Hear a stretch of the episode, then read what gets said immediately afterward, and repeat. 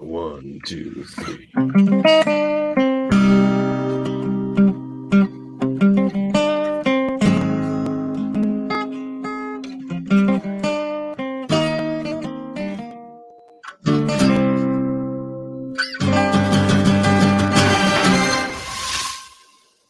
Hello.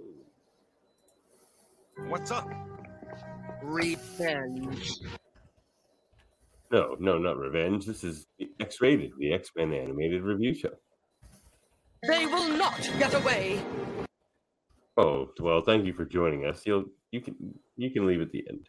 Um, uh, I am your host, Gavin uh, Skelhorn. Michelle. Oh, you're, you're right, Gambit. Hold on, let me just fix that. To uh, go off brand.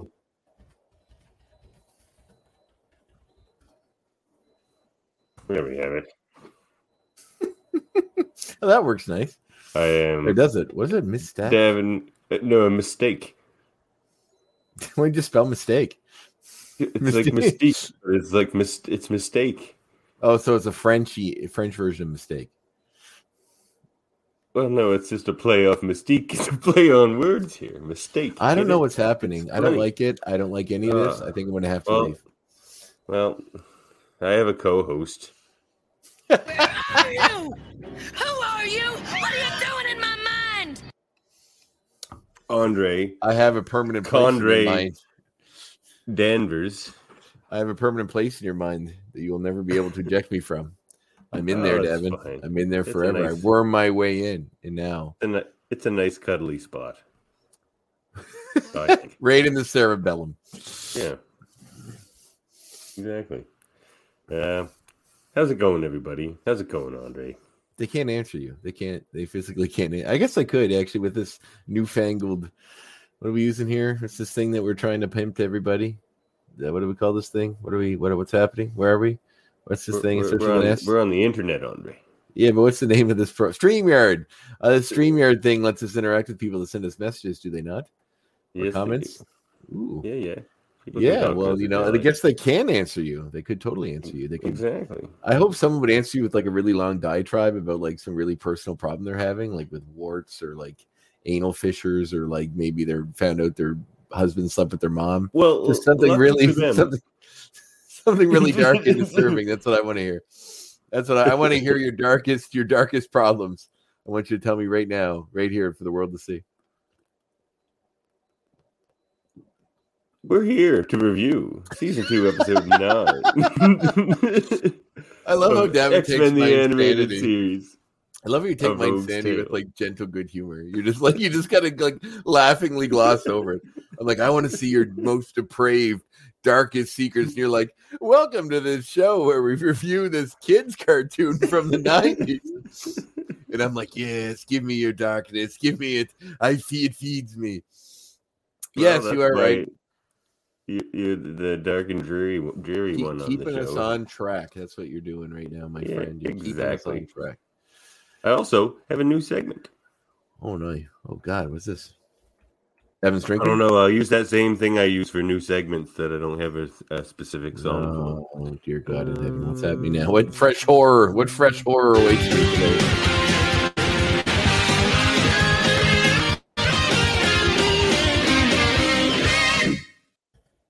I call this one Exalting the Artists. Oh. Because... We oh, we often uh, point out uh, the writers of each episode. In this case, it's um, uh, Robert N. Skier and Marty Eisenberg. But, you know, we don't mention every episode the artists. And we don't know them all because they sent it off to, like, South Korea to a place over there. To, and, like, have an animation studio there do it. But we know of Larry Houston and our friend of the show, Rick Hoberg. And... uh Will Mineo, you know, give them some love. But also, I thought, in this opening Exalting the Artist segment, we might uh, reminisce uh, for a moment on the passing of Neal Adams and George Perez. Anything to say about those two artists, Andre? Oh, um, I didn't know I was preparing a, a eulogy. Um, you are. uh, I wish I had more time. They're watching. Uh, I had the honor of meeting Neal Adams at the Montreal Comic-Con many years ago. He was a very nice man. Um, very, very, uh, I mean, obviously kind of a businessman when it comes to comics, but he was very nice. He had a lot of great stories. He told a lovely story about how uh, when he created John Stewart or when D C came out, I'm not sure if he created him or he was just the first to draw him, um, that D C had said they wanted the character's name to be like Abraham Washington. Um, which and and uh, Neal Adams uh, lamented that that's a slave name because it's like two presidential names and like that's an insult to black people. So even you know in the seventies he was uh, thinking of of those sort of things uh, well ahead of his time when some of his co- uh, compatriots weren't, which I think reveals a lot to the kind of character he was and the kind of person he was. Um, very nice man, uh, very cool guy, and I mean obviously a trendsetter when it came to comics. Created some of the coolest art, the most uh, really elevated comic art at his first time period to making it like gritty and realistic, but also still keeping that sort of fun cart comic bookishness um, that, you know, we all kind of came, became familiar with. And Perez, well, I mean, uh, that guy was also a legend. Um, in fact, I have something related to him for my recommendation later, but he, uh, he is one of my favorite comic artists of all time. He had a really talking about adding gritty realism to, you know, silly picture books. Um, he kind of went the other way. Uh, I wouldn't say it was realistic, but he leaned into creating really fun art for sometimes really dire fun. Stories that really made it work. Um, I mean, his, his run, Infinity and, and, Gauntlet covers were like my, some of my favorite stuff. He did the art in the Infinity Gauntlet series, which I have over on the wall. Um, it's actually signed by him and Jim Starlin, which uh, was a great oh, gift. Oh, wow. Friend. That's yeah. a good one. I also have a sketch of his on my wall a friend gave me of uh, Superman, Clark Kent, um, ripping open a shirt with the Superman S underneath. So, Um, Never heard of him, but very cool. Very cool. He's a character that I, I guess pretty popular with some people, maybe not mm. listeners of this show. But uh, he, I mean, uh, honestly, his Justice League uh, Avengers crossover is one of the greatest comics uh, contributions to comics I think that ever came around, and that was late in his career. But his work on Wonder Woman, um, Avengers, it was I mean, Infinity Gauntlet, really. I mean, his Infinity Gauntlet series as well, yes, uh, written by Starlin but drawn by him. Uh, the Avengers run he did. Um, Was it? Did he just do the art? Or he didn't write it too, did he? Or did he? No, I don't think he wrote it. Wasn't it? Um... The Avengers Assemble arc is what they they kept it. Yeah. Keep... Um... But anyway, that was one of my favorite yeah. Avengers arcs. Um, I have it over there. Maybe. Yeah, I have it in my library, but I didn't pull it out. Uh, it's amazing, amazing work. Um, and yeah, a true industry legend, and from what everybody says, one of the nicest people you would ever meet. Yeah, so, that's what you, you hear. Know.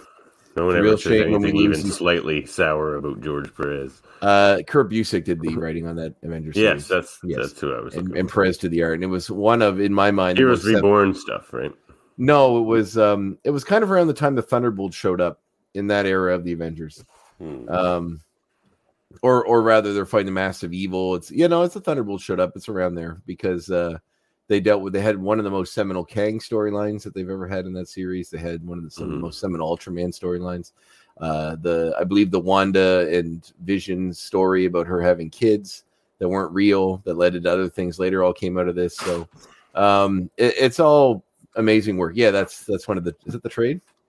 Yeah. Have they finally started? Yeah, I have the same one. I have. Uh, it took me forever to find two. Oh, yeah, there's had, your beloved Quicksilver. My favorite Avenger. My mm-hmm. favorite Avenger. One, and probably my favorite Avenger, She-Hulk. Oh, I think you're going to point at Crystal. Uh, no, yeah, but you get... No, uh, I'm a huge fan of, of his work. Um, and yeah, we, the industry lost two amazing talents uh, this past year, and or this this past week, and it's it's rough. But, you know, at least their work is still out there, can still be appreciated and enjoyed for years to come. So that, mm-hmm. their legacy will live on, and that and in the art of the people that are inspired by them, which I'm and sure both had stay. Some... small but significant contributions to our beloved X-Men. Yes, that is true. Um, Cas- uh, Casada more than Adams, I think. Adams didn't do a lot of X-Men work, did he? Perez, you mean? Or Perez, sorry, more than, uh, yeah. Yes. Yes, because he did do some X-Men comics, if I recall. Uh, they, the Adams did an early design for this very series. Of, of the team. This X-Men series? Yes, indeed. Oh. I posted that image on our Facebook. Oh yes, I did see that. Yeah, yeah, yeah. That was an early. Which is pretty cool. Series. It did fit really well into that nineties uh, um, sort of uh, mystique that came with the team. So not to not to use the term mystique in relating to the character, but into uh, it's a mistake. To, mistake. Oh, right, right, yes. And I love how the audio listeners will have no idea what we're talking about because they can't see your names on the screen. uh, for those of us, for those of us listening, he spells his name M Y S T A Q U E, which is mm-hmm. like a French mi- mistake, as it's pronounced, mistake. But it sure translates sure translates to something else entirely if you're French. Oh, yeah, who knows what that is? An uh, insult to my culture, sir, I must say.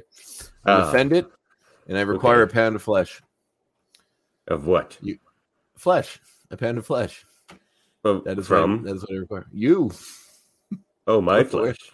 Yes. Oh. Uh, I, I expect it nah. delivered promptly. You have for the end of the week. Yeah. We're here to review the the episode, Rogue's Tale, the Rogue sure backstory. Are. We, uh, uh, Lenore Zann, the voice of Rogue, says it's her favorite episode. She happened to mention to us, and uh, as well as two episodes coming up. So yes, she, she let us know that there's some Rogue-centric mm-hmm. episodes in that deal with her backstory. I'm guessing, and I have series. and I have theories for later in the show. And I think we got to get more clickbaity with the things we say. Like, you know how like, when you go online and you see all these things, like. Uh, when we had the no, we need to be. This is how we get that MeUndies money. You know, I know we have to sink to a level that we don't want to sink to, but we're going to have to do it. You have to compromise. You have to sell every piece of your soul to get that sweet, sweet Casper money, that stamps dot com money, that MeUndies so what, money. You're going to start doing the show shirtless. How does that help us on the audio? No, like just anything that we can say on this podcast that people can take away as being clickbait. Like if we say Lenore Zann reveals details about season one oh, or, yeah, or right. Disney's new X-Men series, and we make it the title of the series, we'll definitely get picked up by somebody. Because when we had the, the Leewolds on the true. show, they were like, you know, they mentioned in a podcast that there was like twelve episodes or ten episodes in the first season. And that was like everywhere for like a week. That it's like, you know, creators of the show reveal how many episodes are in this series. And it's like, I even asked about it, and they didn't really, they candidly didn't say anything because they just oh, read they, the press they release. learned and let nothing yeah, slip. So, you know, I, it, it's so funny to me that, like, I mean, I know Disney is, you know, Disney is Disney. They're, they're pretty, um, you know, uh, meticulous when it comes to safeguarding their secrets about these series and their, their reveals and all that stuff, which is fine. But when it's like how many episodes are in the season, I mean, I can't imagine that, you know, if like there's ten and they're like, you revealed how many episodes are in the season? You've ruined us. They're going to yeah. figure out that Apocalypse shows up in episode six based on that. Like, nobody's going to know that or care. So hopefully they didn't get in any trouble. But, you know, um, we do need to start That's doing true. that. Otherwise, we're not going to get that sweet, sweet internet money. That's true. There are definitely organizations out there that would have took that little t- tidbit of information. Yeah, so make that an the entire title. article out of it. Let's make that the title and really, really show about it. I'm kidding. We don't want to get Lenore in any trouble. Uh, we like no, Lenore, we and we're, we're happy that she's uh, supportive of the show. So it's true. Thanks a lot, Lenore. Yes, thank you. Thanks for being Rogue. We love your voice, your character, and, and great work in this episode. I will say, all over the place. Like this is like a, an actor would like to act this role in her role in this episode. It's like just, it's all over the place. Yes, it is. It, this is quite a. This is quite sadness. a. This is quite a showpiece grief. for a voice actress, I would say. Mm-hmm. Um, and I, I got to get away from using the term actress because it should just be actor. Because you yeah, know, same job. That's how work. it works now, isn't it? I believe so. In fact, at trivia one week, I asked something about voice. Was it actor? It was. I think I named some roles that an actor was in. Lead actor in so many like three movies, and then you would tell me, or no, three movies that the, someone was like a featured actor in. And you would tell me what movies they were, and then someone didn't put a woman for a few of them because they thought actor meant actor or not actress. Oh, and I was well. like, well, you know, I'm sorry, you know, like. But anyway, I'll throw the last one at you and see if you get it. It was, uh, oh shit, Taki Mushrooms. It was The Thing, The Firm, and Cocoon. Mm-hmm. Do you know who what actor was featured in all three of those movies? The Thing, yeah. Cocoon, mm-hmm. and The Firm. Is it? Is it Wilford Brimley? It is. Ding ding ding ding ding. You win. He has type two diabetes, and he's. I've seen movies. And he's a fan of Liberty, Liberty Medical. He's one of my favorite. Diabetes. He's a great, great actor. I love him in The Thing. He is so good in The Thing. It's like The Thing is such a, mas- a masterpiece of a it's movie. One of my all-time favorite movies. The Thing. His character, man. When he's like, when they lock him up in the Blair. shed, he's like, he plays Blair. When they lock him up in the shed, and he's like, and they they go to check on him later, and there's a noose that he made hanging from the ceiling behind him. And he's like, I'm all better now. I want to come inside. He's like, I'm all yeah. better. Let me inside. Yeah. I'm all. I'm not going to hurt anyone. I'm all better. And the noose is like hanging behind him. On the it's so good. Oh, what a good movie. Anyway, we're not here to talk about the Thing, movie. although no. I could talk about it all day. We're here to talk about The Rogue's Tale, which would be episode number what, Devin, of the Nine. series? Nine of season two, featuring yep. everyone's favorite so, Southern Belle, Rogue. twenty-two of the series so far. You know what? Rogue is one of those characters that I don't think I could tell you what her real name is off the top of my head. Marie. Marie? What's her last name? We don't know. They've never said her last name ever in a comic book? Mm-mm. I don't think she knows it. Really? Rogue's secret it's LeBone identity. In the comics, because she, she got married. Is she still married to old Remy? Maybe they, they did say it eventually. But yeah, they're married now. Yeah. Anna Maria, it says. Anna Marie, although it doesn't say what her real yeah. name is. Yeah. Okay. So, I know Marie from the, the movies, but I just never... Th- I don't yeah. they ever... They don't ever That's know right, Anna Marie. Yeah, yeah. I knew there was no last name. Yeah. All right, so we're here to talk about episode number nine of season two, A Rogue's Tale, featuring everyone's favorite Southern Belle, Rogue. Should I try to do her voice for this? Because I, I feel like it might be too titillating. The entire time, yeah. They might get too turned on. Mystique meets up with Mister Sinister. That's terrible. I just I sound like uh like, do you ever watch King of the Hill? I sound whenever they go to visit Bill's family who live in Louisiana, and he's got like this really effeminate like Southern uh, cousin who's like, you know, oh, the weed they're gonna get in, you know, like that sort of thing. And I, I feel like that's where I'm headed, which is probably not good. So let's just start with it. You um, nervous as a long-tailed cat in a room full of rocking chairs. I am. I'm not nervous. Hey, come on. This is old hat shit now. We're on episode nine of season two. We've done, what, nineteen, twenty? Well, with twenty-two. The interviews, twenty-two episodes of this show. Oh, with the interviews, twenty-four. And with Pride just... of the X-Men, twenty-five. Oh, so twenty-fifth episode. We've hit a milestone. Uh, you know, I just have to slather on another grin and act like this is fun for another night. So, you know, the magic's gone, Devin. But I'm, Since gonna... the last episode was over two hours, so that was some... Oh, God. I was so annoyed. Not annoyed, but I was like, by the end of the time, I was like, you know, because my days are pretty long. Like, I, I, like, for instance, today, I worked until, like, I get up, I do an hour cardio, I go to work, I go to the gym, my lunch break, I come, when I left work, I went to go give, donate blood, and then I came home, clean the house, and then got here with, like, two minutes to spare to do the show. So then I'm like, I'm like, I'd like to watch a movie or just play a video game or do something for me at the end of the day. And then it's like, this goes until like eleven. And I'm like, I'm not going to get to do anything now. Fuck you, Davin. You've ruined my day. I'm kidding. Everyone's a joy. And I really do enjoy the show and our time together, which it seemingly will never. He doesn't begrudge never... me or you, our dear I audience. Do not. I love our viewers. And uh, it seems as though this is going to go on forever because viewers keep suggesting shows that Dav- that to us that they'd like to see us do. And then I always go, man, we totally got to do that. And Davin's like, yes, we do. And then I'm like, shit, this is never going to end. This will be eternity. Oh, we're a, you we're know a what? Hit it's, team. It's an eternity I can get behind. Uh, anyway, so we begin with a rainstorm and a mysterious woman going into a strange building. Uh, we quickly learn that this mysterious woman is Mystique. Um, uh, we learn because uh, she has an umbrella, and this ruffian wants to take her umbrella. Oh my because, god! What? Because it's a rainstorm. I know. What is yours? On X-Men. No. Dad! Tyler, you're safe. Wolverine's antibodies did preserve the future. I Nothing to do with this episode. No, but I don't like to skip my previously on X-Men segment. You're pretty good at skipping other segments at the end of the day. Oh, I know. At the end of the episode. I've been. Yeah, you've been, been asking me about my other podcast for weeks now, and I'm getting hurt. I know. I've been. They still, they're still going for two hours. I'm, I'm After, yeah, I know. Time, it's, it's that's fair. Totally. Don't fair. worry, we'll get them all in today if we ever get. So to a, a ruffian, a ruffian comes up and tries to steal this woman's umbrella. To which she, when she lowers the umbrella, reveals she has a monstrous face. To which he gets scared and runs away. Uh, then she goes into this derelict building, in which we see that she's meeting Mister Sinister, who just hangs out apparently in derelict buildings for these clandestine meetings. Not quite sure why he doesn't just go to his high-tech lab where he brainwashed more for any of those other places.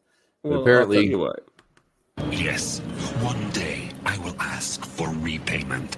Looking for that repayment. What does that have to do with anything? Uh, he'll go anywhere uh, for repayment. He asks for repayment because he's giving Mystique something, which is the information yeah. that uh, Charles Xavier is not with the X-Men. And now is her time to go get back her adopted daughter, uh, Rogue. Now, we I mean, to don't me, know. Super big information. Like, not really. Also, the fact, like, Mystique's wagon, in quotes, has been hitched to Apocalypse up until now. So, yeah. and we we don't know there at this point in the series if there's a connection between Apocalypse and Sinister. I don't know if that's coming later or if that even happens at all. I know it happens in the comics, but uh, so whether these how these two know each other or what this connection is is totally not explained. I don't know if it needs to be, but it's just interesting setup, I guess, for maybe something later. So, you know, uh, uh, once again, Sinister's cool. The pointy teeth. He's in the shadows. He's very, you know, she shows up when he tells her the information. She goes off. Uh, and then there's like a the flash of lightning, and then he's gone, which is kind of interesting. Seems a bit dramatic. And, si- and you can reclaim your daughter. I love this. This whole episode is about reclaiming her daughter. Yeah, like, and just ignoring the fact she's a grown woman who can make her own decisions. Like, you know, and has been on her own for probably quite a while now. You're like, you must reclaim her. She's been stolen from you. And your also, whole plan is to make it worse in her, like, make you worse in her eyes. It's not like you're going to ingratiate you to her. Make her worse in her own eyes either. It's like, obviously you don't care about her. You just want to use yeah. her as a weapon because, anyway, we'll get to that. I guess we're going to give too much information. Right? Talk about it.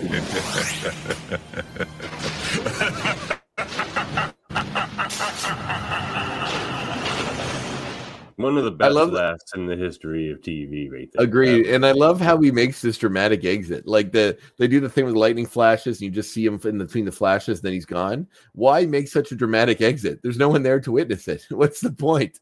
He could just turn and walk. I don't know how much effort it takes to whatever. He doesn't normally teleport. I mean, it's a nice effect, but it just seems ridiculous when no one's there. The art direction is a kind of especially good in this episode. I, I must say the art in this episode is on point. It's very, very good. A lot of action, and uh, it's done quite well. There's some interesting a lot of artistic kind of choices. Yeah, and, and a lot of interesting... Um, there's a couple... I'll get to it later, but there's some really interesting uh, animation action sequences. You're right, where they, they take an angle that you wouldn't expect. It looks pretty cool, like I, I must admit. So... Uh, So we cut to Mystique. Uh, then the next day, we see a, a carnival. Um, and I meant to set something up for you before, Devin, and tell you about this. I had the idea this morning uh, when I was shaving my head, but I totally forgot before the episode started. So I'm going to mention two things. Nice gonna... work, old stick. That's good, too. But I'm going to tell you, there are two things in this world that scare me, and one is mm-hmm. nuclear war. Yeah. Now, now if, you, if you've seen Austin Powers, I'm giving you a setup. Mm-hmm. You don't know the setup. Ask me, ask I, I love Austin Powers, but I can't remember the rest of that quote. He goes, there are two things in this world that scares me, and one is nuclear war. And the other guy goes, uh, what's the other thing? Excuse me? And he's like, the other thing that scares you. And he goes, oh. Oh, carnies. Carnies, yeah. yeah Circus carnies. Folk, smell like cabbage, small hands. Small hands. So we do Circus see some... Folk. Nomads, you know. We cut we cut to, cut to a farmer's market, which seems to be populated with carnies. It says farmer's market in large words, but there's also Ferris wheels, and a, and a particularly nefarious-looking carny with an eye patch that mildly resembles Nick Fury behind uh, one of the in front of one of the stations, by the Ferris wheel or whatever. Um, so while these people are enjoying this strange little farmers market slash carnival, the Brotherhood of Evil Mutants show up. Hello from Newfoundland, Sam Higdon. Hello hey, man. From Nova Scotia. Hey man, Glad thanks for tuning in. Um, yeah. So then, uh, so then the mutant, the evil Brotherhood of Evil Mutants attack. Uh, made up of the Blob, uh, Avalanche, and as you played the clip there, old Pyro, or Shtick. Mm-hmm. Uh, then uh, they begin blowing bl- blowing things up. Blob's eating ice cream, uh, just being a fat piece of shit as he normally is. Uh, oh. The other one's he's like, like his job is to like cause a ruckus, and he just like finds a bunch of ice cream and sits there and eats it all. And then when the X-Men show They're up, as they do, yes. The, the X-Men show up. They send Storm and Rogue out. Thanks, uh, which is such a... It's I such think a you ni- mean. That's such a nineties like thing to call somebody. Just like a nerd or a geek or X-Geeks. Something. Like, oh, these X-Geeks have shown up again. They That's live at a school. Call our listeners, maybe. X-Geeks? I like that. Yeah, X-Geeks. I think that, that works. Like they live at a school. Uh, you know, the the fodder for nerd geekdom is pretty, pretty, pretty ripe, I would say.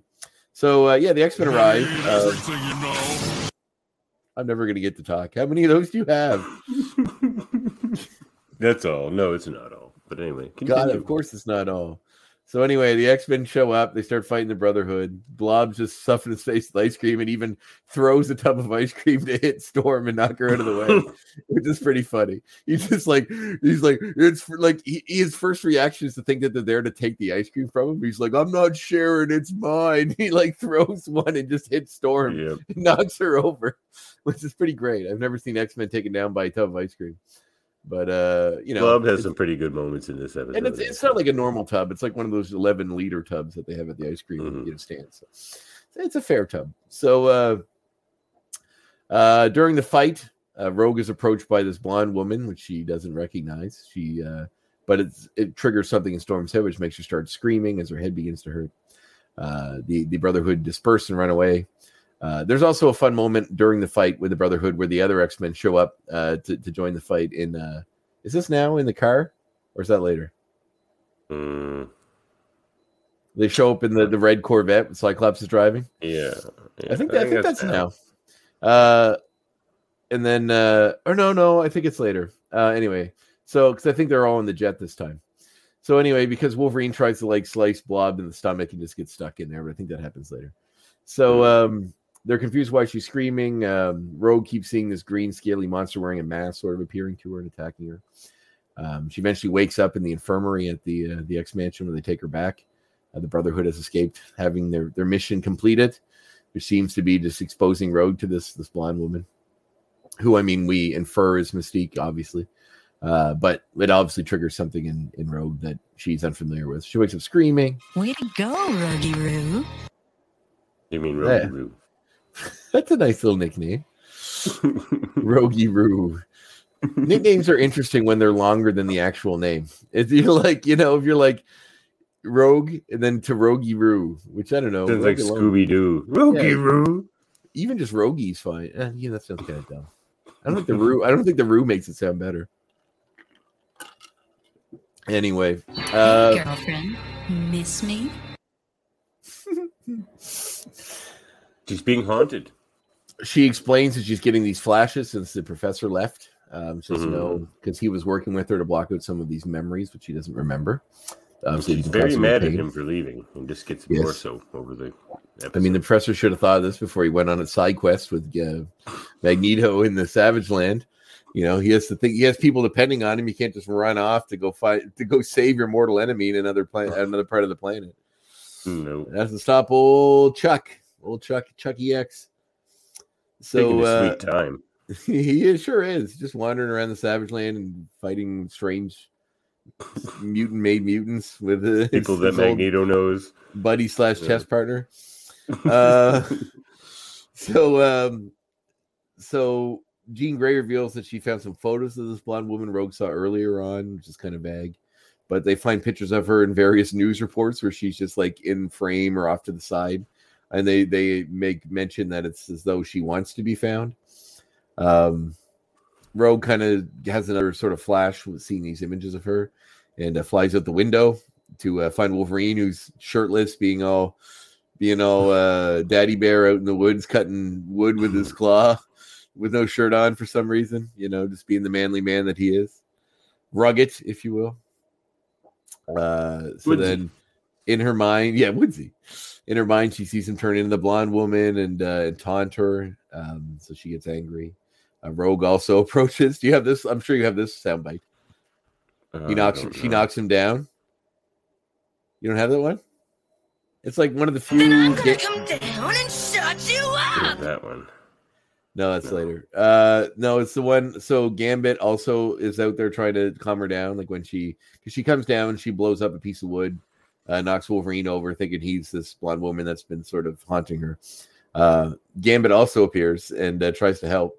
Uh, And then she knocks him down too. And then he, he's like, it's like the one Gambit line this episode. He's like face down on the ground. Do you have this one? This is the one I was asking you about. No, I don't. He's like, one. Gambit was only trying to help. Oh, yeah. Gambit was only trying to help. She has to tease off on everybody for a little bit. Can you just refer? I just love this referring to yourself as a third person thing. Like, how, if you had any friend that did that, I mean, you know, Seinfeld made a joke about it, but like, if I had a friend that was like, you know, his name's Steve. So I'm like, Steve likes chicken wings. Steve likes spicy chicken wings. Steve tried to help you do that. Steve will go to Halifax with you to watch that Sting concert. Like, now, I'm, I'm surprised you disturbed. Don't know this, but it's it's a French thing, obviously, Andre. I don't think clearly it is. That's how French people French talk. People. I know some French no, people. No, no, Andre, clearly that's French people, they talk that way. I think it's obvious. I mean, I've been to Quebec um, several times. And now, um, look, this Gambit lied to you? You calling Gambit a liar? All right, well, listen, Andre likes doing the show with Davin, and Andre doesn't want to upset Davin anymore. So Andre's just going to keep talking about this this episode because oh, yeah. uh, that's, that's how Andre rolls. So Rogue flies back into the mansion looking for Dean. Rogue Roo. So after loosening the Cyclops was a blonde woman again, still being haunted by her voice, Rogue just flies straight. This is the, the action sequence I mentioned earlier. She flies straight up through like four. I don't know how tall this X-Mansion is, but it's got a lot of floors because she flies up through like five floors and out the roof and goes away. And then all the X-Men on their very, that seems like they all have their own floor because at this point they're all on a different floor looking through mm. the hole she made down, um, which is interesting. It's like you get to go to the Wolverine wing um, or the, the Storm floor. Well, as like the, the joke with the X-Mansion often goes, there's not a lot of people in there usually. It's true. A big place. I like the idea that like it's like um, almost like a biodome for each X-Men's kind of like environment. Like Wolverine's is like the woods, and there's like Wolverines and wolves just wandering around, and like Storm's is like icy in one part. He says like a, a science room with pipes yeah. that he can hang off of upside down. Exactly. There's books pipes. everywhere. Jubilee's is like an arcade. Like uh, Gambit's is just a bayou. With a tad, there's a tad in the corner. Yeah, well, tad. Gotta have the tad. Gotta get that tad. Attack on the day of the tad. Where's that tad? Oh my god, that episode! Oh, that episode. I is think so I good. Maybe gave that episode a worse rating than I should have. It's had staying power. I, I think. I think you should give it minus. I think you should give it minus zero point five of a point for every time they say tied, and it would be like three at the end of it. Because man, they give, they say that word a lot. What would you so, give it on the day of the tide? The day of the tide. Well, if, you know, I'm getting eternal power from uh, the external, then, you know, I guess ten because, you know, I want that power. But she flies off, um, you know, in, in a in a haze trying to find what's going on. As she's going along in her, in her way, Storm is following her. They go to the Statue of Liberty. She tries to console her. However, Rogue uh, sees another vision of the blonde woman and chases after it, eventually seeing her on the rooftop of a hospital. Get out uh, of my head! That's this is she's getting very upset by this. I'm scared, Storm. It's a very tender moment between the two teammates, mm-hmm. which is nice. Those two uh, team up a lot in this show. Actually, they're, they're one they of do. The, like the main kind of duos that seem to I, emerge. I feel like this is right for like fan shipping, where people write, uh, you know, fan fiction about two characters getting together romantically that have no intention of doing so in the normal series. I feel like there's lots of Storm Rogue fan fiction out there that probably involves a lot of lesbianism. Oh, I think this is true. It's true in your head, Andre. Hey, I'm not saying it's me. I'm not saying I want it, but I'm just I just know what the internet is like, and I'm sure there's a lot of it. Oh, sure, probably, blame the internet. I'm sure there's probably even live action pornography. I mean, they made live action Batman sixties porn about like the they made live action Golden Girls pornography. So I'm sure that there's some kind of live action Rogue Storm pornography. There's a live action. Are they, over, are they on your shelf over there? There's a, well? No, they're not, because I mean, who buys pornography in today's world? But there's a live action Avengers porno where like China plays She-Hulk. So, you know, it, it exists. It's out there. Uh, there's got to be a Storm Rogue uh, lesbian scene in a porno somewhere. I'm sure of it. But that's not what sure we're here to talk about. I'm sure. I must here on X-Rated. It. I just become. Uh, I've become like Captain Ahab trying to find his white whale. I must find it. I must find it. It just consumes my life. I'm just writing it on the internet check, all out. Check that shelf on your your, your, your shelf. What shelf? It might be on that shelf. Read this one? The one over, yeah, that one, that one? No, that's all books. I don't, yeah, you know, that's a good thing for a podcaster to do is have a large porn- pornography collection and then put it right in view of everybody that watches the show so they can see, they can see and uh, use it against you when you run for political office. Uh, so, anywho, uh, Rogue sees the blonde woman duck into a hospital. She goes in after her from the roof. As she does so, we reveal that Mystique um, is the blonde woman, of course. And as Storm goes after her, Storm uses this little comm badge, like her red symbols. One's a comm badge she presses, which is the first time we've seen it uh, being used that way. Uh, she comes down. Uh, Mystique takes the, the form of Rogue and distracts Storm so that she can be attacked by Blob, who incapacitates her with a flick to the head, which I thought was fun, just showing how dense he is and that, that a mere flick can knock somebody out. Um, then they use her comm badge to talk like she is Storm, using her abilities to... to throw the X-Men off off the trail. Um, then we discover Rogue finds the blonde woman who's been haunting her, who's in a hospital bed, who's known as Jane Doe. Uh, nobody this knows who her actual name is. This is our Jane Doe. We call her Sleeping Beauty. That's kind of on the nose. What, the car Sleeping Beauty? Yeah, the lady in the coma. Hey, what if you have two ladies in the coma? Do you name them both Sleeping Beauty? Well, one's pretty and one's not. You call that one uh, ugly or uh, Ugmo. Ugly? It's like we have Sleeping Beauty and comatose Ugmo over here. Napping ugly. Ugly Betty and, you know, fucking uh, Sleeping Beauty over here. Hey, look, these nurses aren't nice people. They're monsters, really. I mean, people... they do, don't seem to be the best nurses, to be honest. Well, you know, they say sociopaths gravitate towards uh, careers that give them power over other people. So, you know, nurse would fit, mold, would fit the mold. So, obviously, every nurse in this hospital is a deranged sociopath. I mean, I didn't write the episode. I'm just, I'm just reading what they're putting, picking up, what they're throwing down. So. Uh, so, we find the blonde woman in a coma. Doctors say she's been there for a while. No one knows her name. Cyclops, Wolverine, and Gambit arrive at the hospital, attacked by the Brotherhood. Once again, the three are almost beaten when Storm uh, recovers from being knocked out and sucks up the villains in a tornado, which I thought was funny. I believe someone even says something ridiculous like, hey, who ordered who the ordered tornado? The, who ordered the hurricane? Yeah. Yeah, that was Blob. Yes. And actually, there's a funny little bit, and I'm not, I'm not going to bother saving it for the X points later, but where she makes them all go up in the tornado, which is a power that's incredibly useful. She should have been using all the time. Um, and makes them, they crash through a building that's way, way up.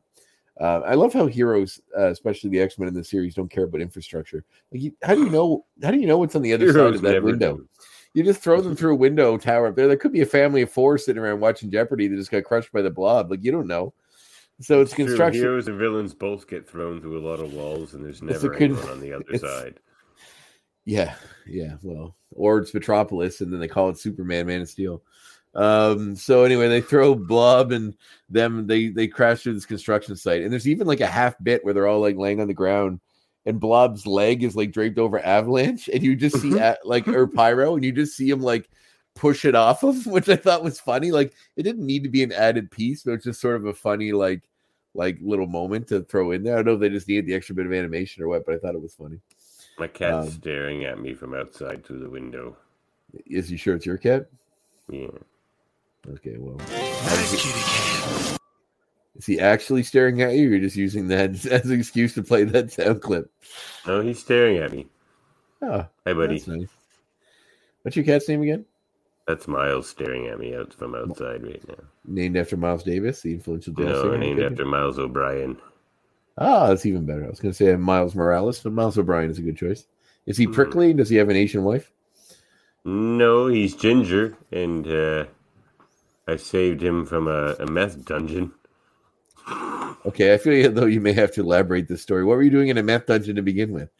Oh, I don't know. They were advertising him on Kijiji to him and, and his son, and when we went down to pick them up. It was definitely a meth dungeon. Okay. I thought maybe you like stumbled into a meth dungeon or perhaps were making meth and then ran afoul of some. Are you admitting no, to crimes? I've, I've never even seen then? Breaking Bad. Everyone's more oh. qualified to make meth than me. Actually, that show purposefully shows when they make meth, they don't make it correctly because they don't want people to learn how to make it from watching the show. Oh, uh, clever. That's a little, that's a little nod, little nod for you. Um, so uh, that was Tidbits with Andre. That's, well, that's You're gonna get lots of those. Your theme music. So uh, where are we at here? So uh, so Rogue follows the blonde woman. She sees her again walking around. The one in the coma. Turns out it's uh, uh, Mystique. Mystique manages to get Rogue to touch her, so she'll absorb her memories.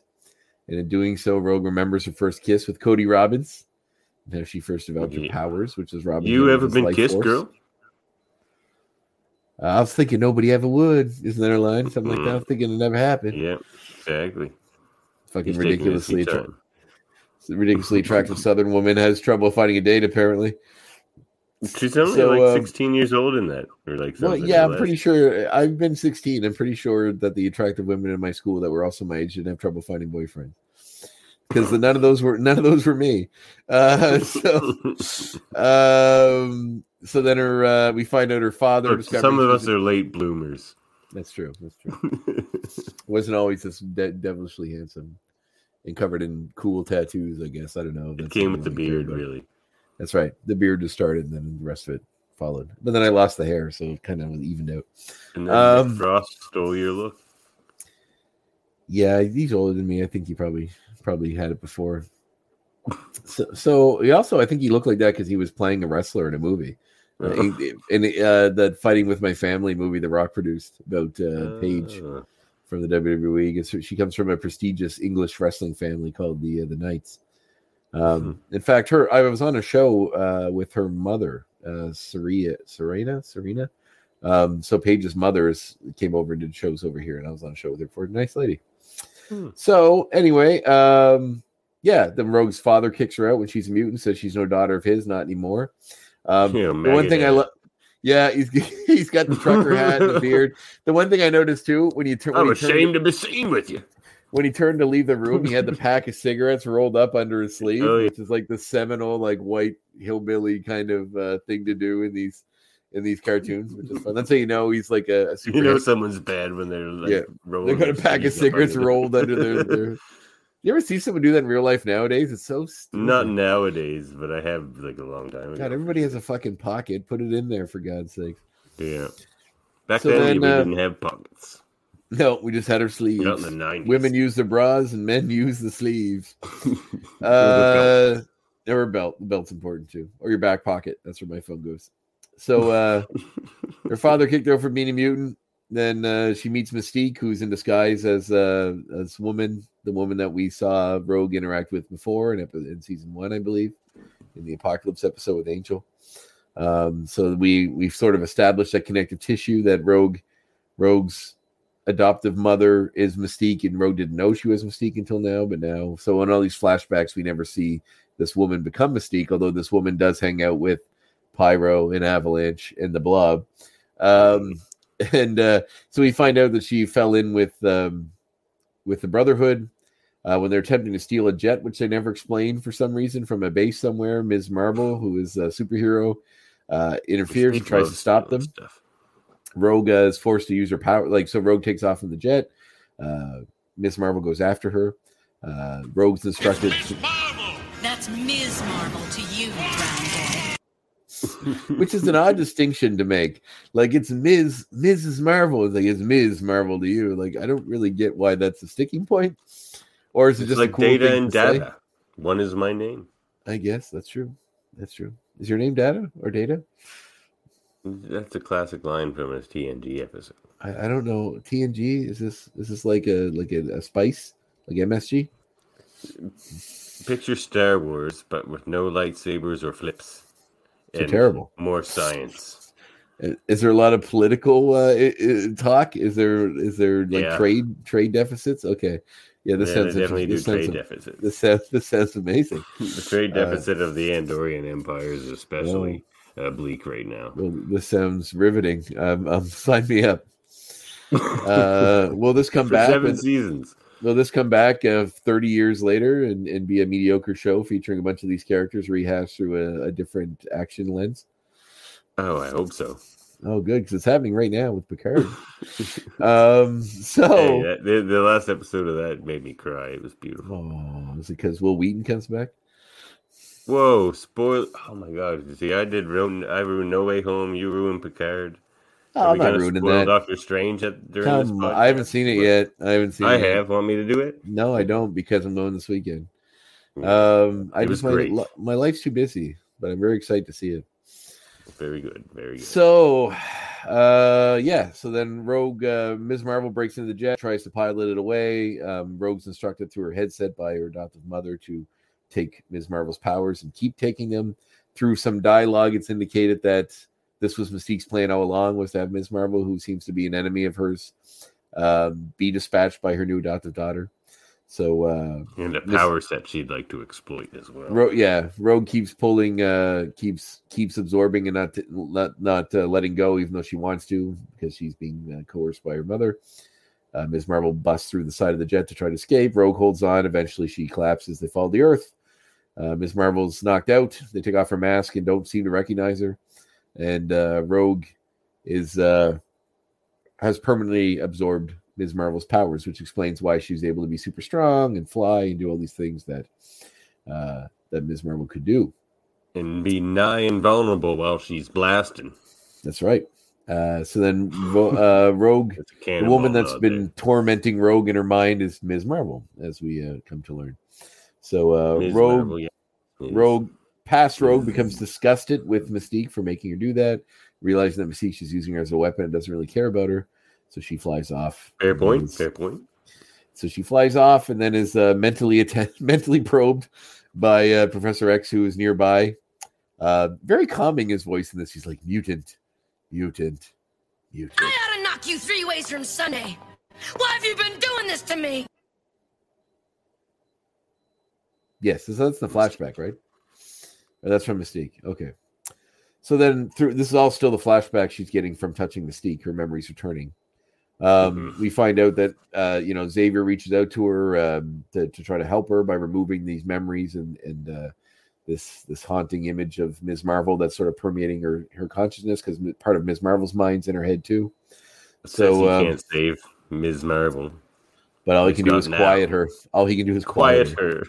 Yeah, the, the resolution of this episode is not very uh, uh, satisfying to me, because, like, okay, we'll get to it in a sec. So, um, yeah.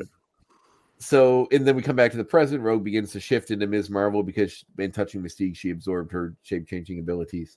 Um, the X-Men arrive and uh, don't know who she is, of course. Um, Miz Marvel claims to be taking over Rogue's mind and getting her life back by taking over Rogue's body.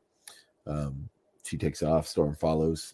At the mansion, Jean used Cerebro to enter Rogue and Miz Marvel's mind and help uh, Rogue fight off Miz Marvel to get control of her body again, in which they they end up uh, encapsulating her in like uh, in like this is what I mean. Like, Miz Marvel's sort of the enemy here, but not really. I mean, her life was stolen from her.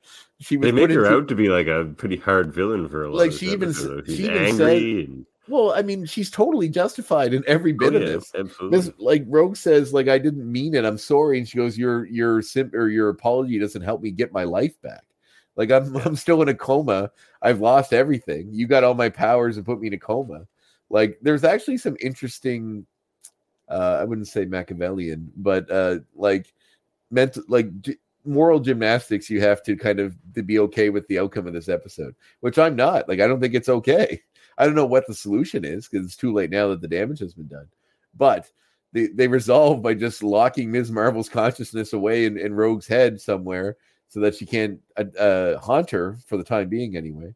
Mm. Um, but she's still in, solutions are like that a lot. She's still a very angry presence, you know, that's not happy and, and stuck in essentially a mind prison for what could mm. be an eternity. Um, you know, or at least as long as Rogue's alive.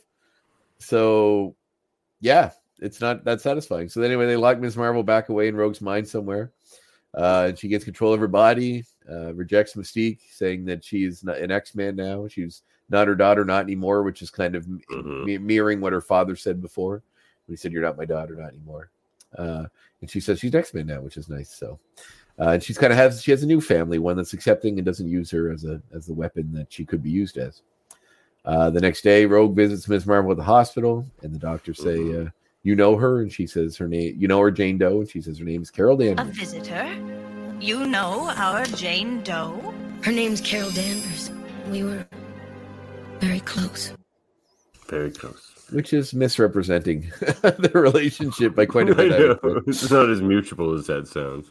But before she goes to do that, actually, she she's leaving, and Gambit says, "I hope you dress up for me like that someday." And she says, "Maybe someday I will, but not today. It's for a friend." And she goes to the hospital to see Carol and visit her. Yeah. And then when she leaves, in order to leave, yeah. he, so you going over to visit Miss Carol Danvers' shop? Going over to visit Miss Marvel shop? On the day of the tide. It's the day of the tide. The tide's coming. You visit Miz Marvel ship? So, uh, yeah. And then uh, in order to make us feel better about what, what should make us feel quite terrible at the end of this episode is a, a slight smile comes over the face mm. of the comatose Carol Danvers, indicating that maybe she's she's happier now that Rogue's coming to visit her, I guess. I mean, like I took if it as uh, she's regaining her faculties. Yeah, maybe so. But I don't know if that ever rears its head again in the series, does it? Probably not. But it makes us happy. That but, maybe you know, it's a, a happy, chance, yeah, it's a happy, a redemptive chance. I know. I think it's just thrown in there to make us feel a little better because, like I said, morally, this episode tried to do some pretty gray territories that uh, that aren't aren't necessarily the straight outcome that we would expect from these type of shows, which is part of the reason why I liked it so much. Mm-hmm. So anyway, great episode. Each of us will have to look into his own heart and decide. How great an episode.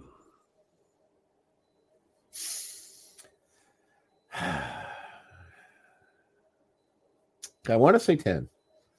But part wow. of me, but a part of wow. me a part of me wants to say nine instead.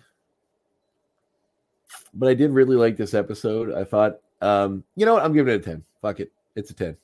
Because it It, it trudges through stuff you don't normally see in shows of this caliber. Like this obviously was a, a Saturday morning cartoon developed mm-hmm. for kids that posits you with a scenario, a no-win scenario in which a character that you've grown to love is shown doing something pretty horrible.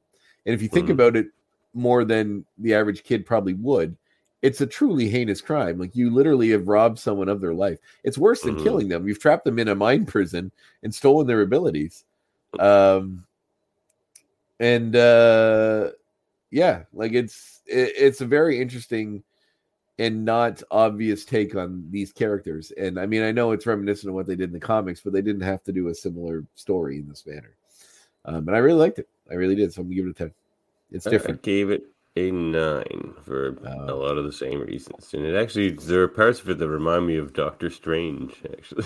Yeah. Oh, really? Yeah. Ooh. Well, uh, say no more. Say no more. Uh, But it was a really good episode. Um, probably the best origin story we've seen yet in the show. And we've seen Wolverine, we've seen Storm. I think that's maybe all the origin stories we've seen, really. Gambit. Um, but yeah, we haven't gotten into that Cyclops backstory yet. Yeah, which I'm, which I'm interested to see as well. Yeah. But yeah, it was really good. You ready with that redemption story? And uh, kind of for Carol as well, with that smile at the end. She's coming mm, back. Yeah. It's not a redemptive story for her. She's a victim. No, she's, in, yeah, well, she's entitled to every bit of her rage, every single More like bit. Redeem her consciousness. But uh, regain her consciousness, I guess is the word. Maybe so. Um, yeah. I'm going to stop saying words wrong and move on to the next segment.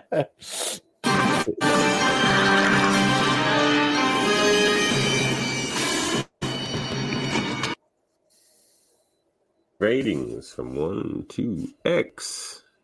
Wait, that was the last segment. This was uh, this one's uncanny X points. Exactly. Ooh, I got I got some baby brain tonight. Oh well, we'll get through it. Uh, sorry, somebody just mentioned they might come by, and I was just telling them they shouldn't do that because I'm busy. Um, Fair. Yes. so, so, uh, yeah. So this is uh, the points. So are you going first? You go first. Yeah, I think going first. I can go first. Yeah, sure. Well, for one thing, Mystique is a really bad mother, and her—I don't think she realizes how bad of a mother she is. Her plan's really bad. Finally, she is ready to come back to me. Why?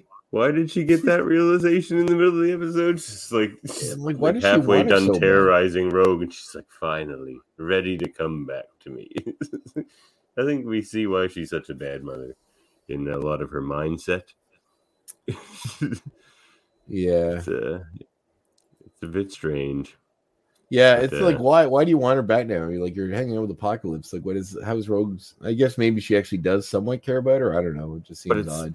That's the weird part. Like, I don't think she realizes what a bad mother she is.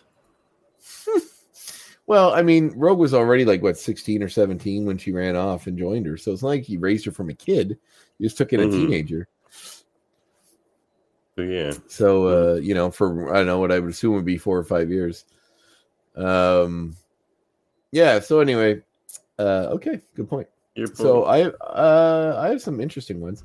So uh, in the flashback of Rogue learning how to use her powers, we see her absorb powers from some of the other Brotherhood, including Avalanche. Yep. Uh, not not the Blob, because that would have been interesting. But she combined um, the two powers at one point. Like she takes yeah, Avalanche's so she, powers and Pyro's and sort of combines. Well, she absorbs them. Pyro's powers and then creates a dog made of fire out of thin air, which is kind of a mistake because Pyro doesn't create fire. He can only manipulate it, which is why he has those... Uh, those Maybe somebody things. lit a match.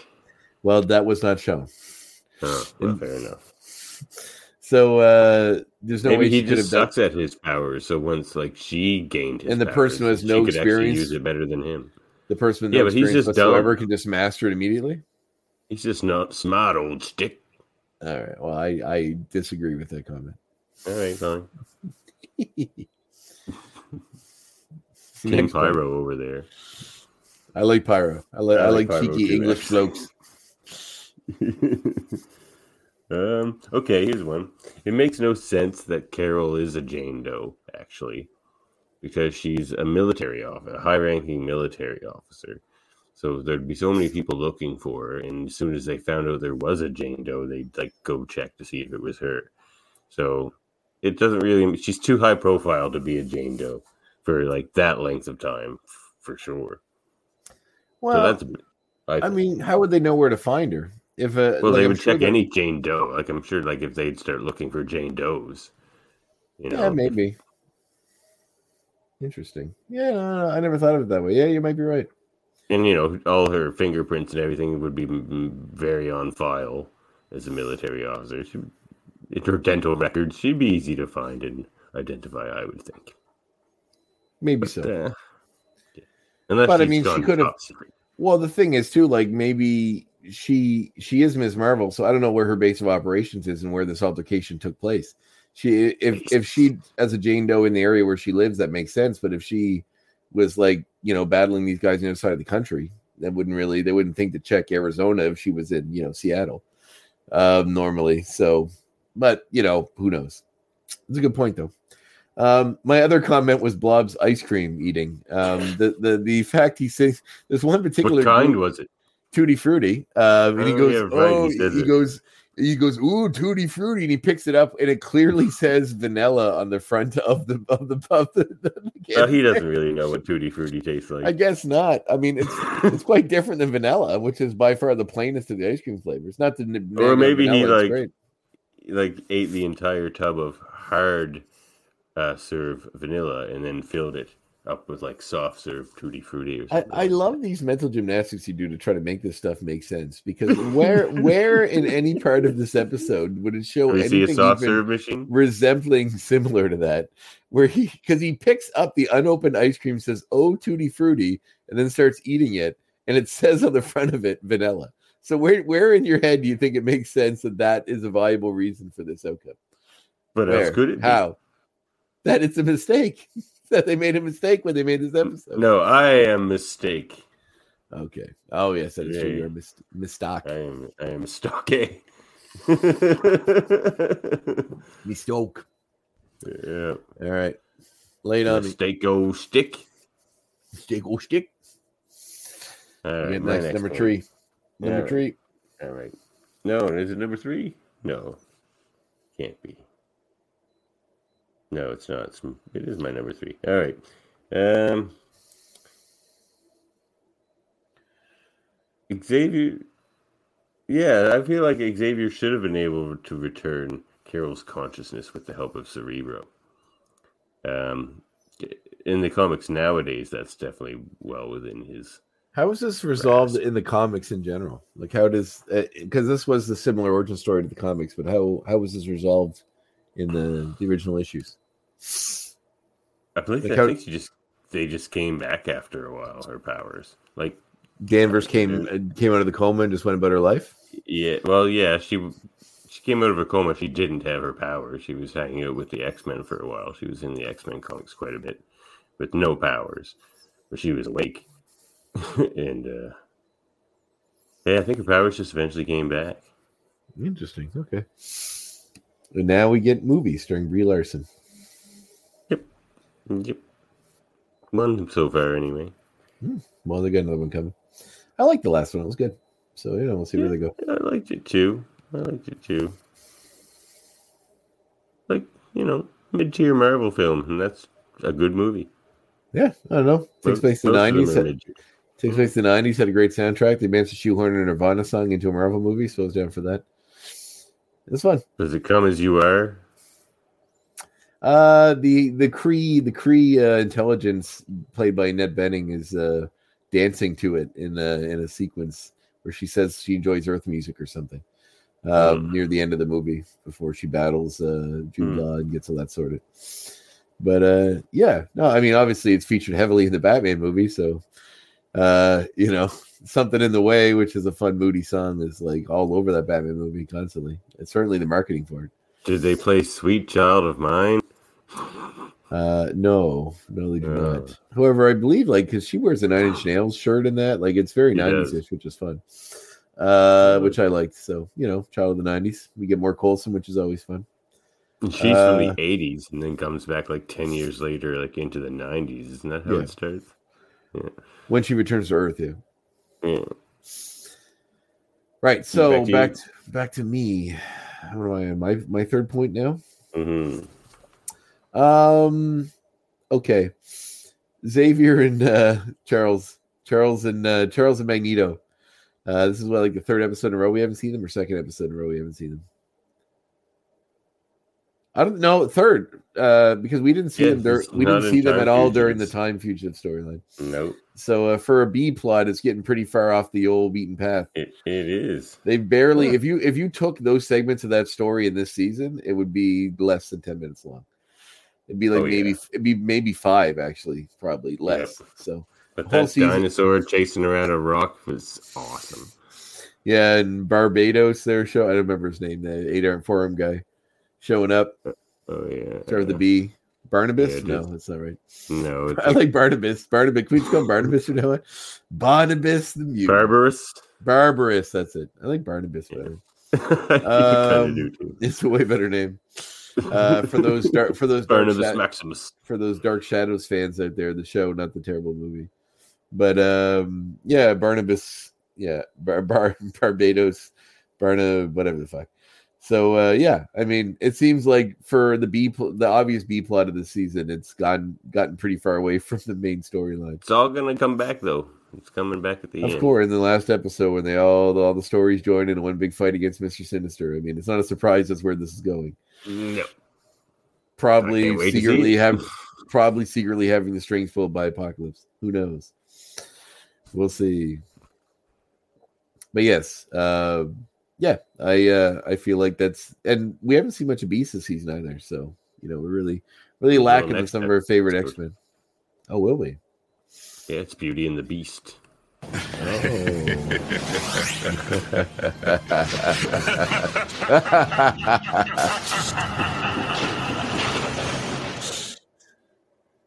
Good, lots of Beast. Yeah. Excellent. Well, I'm excited to see more Beast. Well, my next point is this number five or four? Four, this I think. Is four for you. This is the best Jean Grey episode so far, actually. Jean Grey has a lot to do in this episode, and she's kind of in charge and using her powers well and moving the plot along. Yeah, I thought it was the most they've given Jean Grey to do, really, so far. Yeah. I agree. She certainly had more of a, a purpose for existing in this episode than she has in many of the other ones. Mm-hmm. Besides just being a reason for Wolverine to get angry. Now, her storyline's going to go crazy in season three, so... Because it's the going to get her storyline, obviously. Is it the Phoenix storylines? Story uh, well, you got you got like twenty-five episodes, twenty-four episodes in that season, so yeah, you, you gotta you gotta flesh that out. Need a couple six-episode story arcs, that's for sure. No, it makes sense. I mean, you do the good Phoenix for a while, and then turn yeah. into the evil Phoenix, yeah. which also yeah, leads into a, in movies. Which also leads into it all in. Yeah, maybe have it halfway through one, and then go go south in the next one. Just like, yeah, there's a lot of stuff, especially in modern day Marvel movies, when you know there's going to be more. Like, there's no reason you can't plant those seeds and then like let them sit for a while. Mm-hmm. We took his three Spider-Man movies to get a real origin story for Spider-Man, and it worked. So hey, let's uh, you know, why not? Let them do what they want to do. I'm excited. More of Pay that for the end credits when you see Doctor Strange, Andre. Oh yeah, because I leave early during every Marvel movie. Of course, of course not. And it's hard. It's, it's, it's hard to ignore the internet because I already had some things ruined for me. Not a lot, uh, but some. Because I had one thing spoiled for me too. And the clickbait mad. articles are uh, are like ridiculous. But there's one post credit scene that I'm aware of, and one actress I know plays a certain Marvel character, which is kind of cool. And also, there's something I've referenced before that is a dream of mine that I know happens in this epi- in this movie, which sucks that I know, but I'm very happy that it's happened. So I'm so excited to see it. There's some wonderful things that happen. Yes, I'm very excited. So, um, yeah, so I guess we quite Sam Raimi.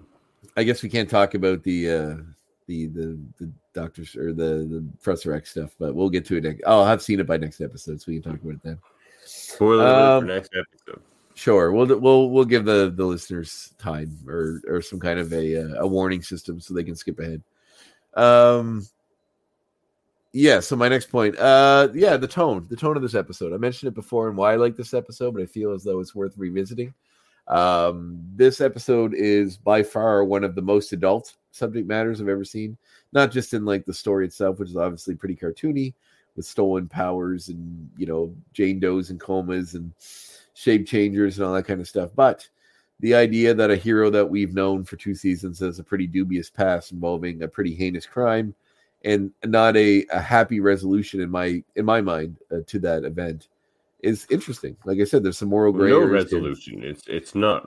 I mean, they they really just wrap old Carol Danvers back up in her psyche and cram her in the back again and say, all right, well we'll we'll just uh we'll just. But even stick her head in the sand again for a while. To the to the viewer though, it's just like, how do you go feel about Rogue going forward? It's not resolved. There's no happy ending for Carol. So, no, no. Know. In fact, she's you know, it's. I mean, obviously, Rogue has come to terms with her past, which is good. Um, but you know, there's still there's still a debt that needs to be paid there to, uh, and and no real way of, of paying it. So, uh, I think that's interesting. I think they they treaded some interesting moral ground in this episode, which is something I always I don't like movies that wrap things up in neat little package. One of my biggest complaints was uh, I think my wife had read all the um, Hunger Game books, and we went and saw the movie. And I was like, at the end of that movie, and spoiler alert, I guess, if you don't know the end of the Hunger Games, but you know, never her, seen them. You haven't? Do you know anything about them? No. Well, we have this this boy and this and Katniss, uh, PETA and Katniss, who are both from uh, areas near each other, districts. Know each other and have to fight in the games. They eventually team up. Throughout the games, all they all, they only have to kill people that are bad, really. Like, there are other good people in there with them, but they get killed by the bad people, and then they have to kill the bad people. So at no point do they ever find themselves faced off with fighting another good person, you know? Uh, mm-hmm. just It's just all wrapped up too neatly. And then at the end, when it's just the two good people left, Katniss and, uh, and uh, PETA, they choose to both eat these poison berries and both die. So that there is no winner, and then the forcing the people that run the game to call it and let them be two winners, um, because they don't want that outcome. That's they use it as a distraction. They need these people to be celebrities to take away from all the hierarchy and political bullshit. So, to me, it's like you know you don't get that hard ending where the good person has to kill another good person. And like I, I told my wife, I said if I'd written that, I would have had them sh- she say they should eat the berries and die together, and then she gave him poison once and then doesn't eat them, and then yeah. he dies and then she wins, and like that but like that's hard to follow with here. Well, it's it's hard to follow or sympathize with someone that would do that to another person, but to me it's more interesting and it's more human to do that, because you can you could grapple with the outcome of what you've done you know, in the next movie or whatever. But just making it that like it all wraps up in a neat little package. And I know they make other movies and other characters die, but I just feel I just hate when there's no hard choices to be made. It just gets mm. wrapped up in a neat little package. So I like that this this you know children's cartoon doesn't do that. I think it's really interesting. Well said. So well, you have one more point. They gave a fifth one. Yeah, my last one's pretty quick. It's just how creepy Carol looks when she first shows up in Rogue's mind. She's just like look behind her and she's just like. Yeah. And they made odd choices as to like why does she look why does she look like uh she's scaly and lizard like like when she's invading her mind, like that's not an appearance she's ever had before. Maybe it's just the specter of what's attacking her. Yeah, but they do make her look way like super monstrous, which uh is interesting and weird. All right, my final point, speaking of uh, the look, I like Carol Danvers' uh, costume quite a bit. I think uh oh the old Miz Marvel one, they stuck pretty close to the original Miz Marvel costume, which I thought was pretty cool. Uh, I, I always like that costume. It's a little different. It's got the high boots and the the the sash and uh, the little domino mask.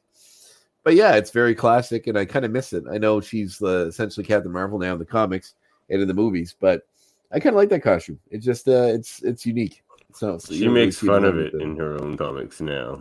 Oh, does she? Of course she. Of well, course she like, does. It's like a thong, basically. Like, Every well, I don't. That's not why I like it. I just like it that it's different, I suppose. But yeah, yeah of course, of course they do, because that's everything's meta now, and nothing can just be nothing yeah. can just let be. It has to be made fun of. We need to we need to dust off the spider buggy every once in a while to remind us how stupid it was. I don't know. I don't think. I don't think. I think I'm just getting jaded now. I don't. Nothing makes me happy anymore, Dad. What's the point? Oh, oh well, that's another classic segment. Actually, no, we're not there yet. We're not. You're jumping ahead, Andre. You're jumping ahead. Hey, check this out. Hey, check this out. This is our comic reminiscences and recommendations. Who's going first? I'll go first. I have two. You don't have one. A stack of comics like last time? No. One, it's just the, this is the issue, uh, Uncanny X-Men one seventy-one, where Rogue joins the X-Men for the first time. And it's it's a classic uh, cover, and it has the classic line, "Welcome to the X-Men, Rogue. I hope you survive the experience." Classic line. Yeah, they've reused that one several times over the years, but that's Oh, yeah, one. For sure. And the other uh, recommendation I have... Ah, yes. I don't, I haven't got to pick up my copy yet. Uh, How is it? It's, it's it's quite excellent. Giant Size X-Men Thunderbird. Art by friend of the show, David Cutler, who yes, we can grill time, about this time, in a couple episodes. Your time's coming, Dave. We're going to get yeah, you back art, soon. Uh, the art in here is fantastic. There's a uh, Thunderbird picking up a, a truck that's coming at him. Oh, wow. Take that's that, beautiful. Take that truck. So David told me in confidence uh, that the villain in that series was an old villain that hasn't been around in quite a while. Like mm-hmm. He couldn't tell me who it was, and that it was kind of a surprise to even him. Mm-hmm. So is it that cool? Like, because I don't know it yet. So it's obscure. Like it's somebody yeah. I'm gonna have to look up. Okay, like, cool. I like I'm not super familiar with who this is. Hey, that works for me. I like obscure. I've seen that word before the name, but it's uh, a yeah. Well, Not just to, to add on to what you said, Dave just recently announced on his social media that he's going to be the artist for a Moon Girl uh, oh, teams up with the X-Men series. I'm stoked for that. I love Moon. Yeah, Girl. Which looks really cool. So I'm very excited. Um, I can't wait to see Dave draw Devil Dinosaur. Um, yeah. I'm sure that'll show up at some point. So I think she's looking for Devil Dinosaur as part of the story. Yeah, um, because she's an Inhuman, right? That's her her gimmick. Yeah, the Moon Girl. Yeah, she was so, a yeah. genius before she was an Inhuman. Yes, correct. I, I did read the comic when it was a singles comic. I had it uh, before they put her off in these other worlds. But uh, yeah, super good. So, I mean, I'm, I couldn't be happier for Davies. Super talented and deserves all the good things that's happening for him right now. So, everyone get Giant Size X-Men Thunderbird. That's right. On sale now. I have my copies of my box of Strange Adventures, which I'll be picking up this Saturday. All right. My recommendation is anything by George Perez, but this particular book is The Art of George Perez, which is a lovely art book uh, put out by I D W. They've done several of these. Uh, yes.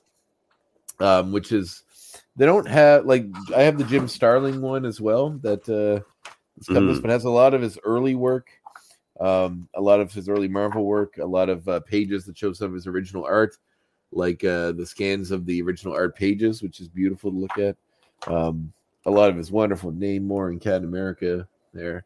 Uh, fighting the Serpent Society.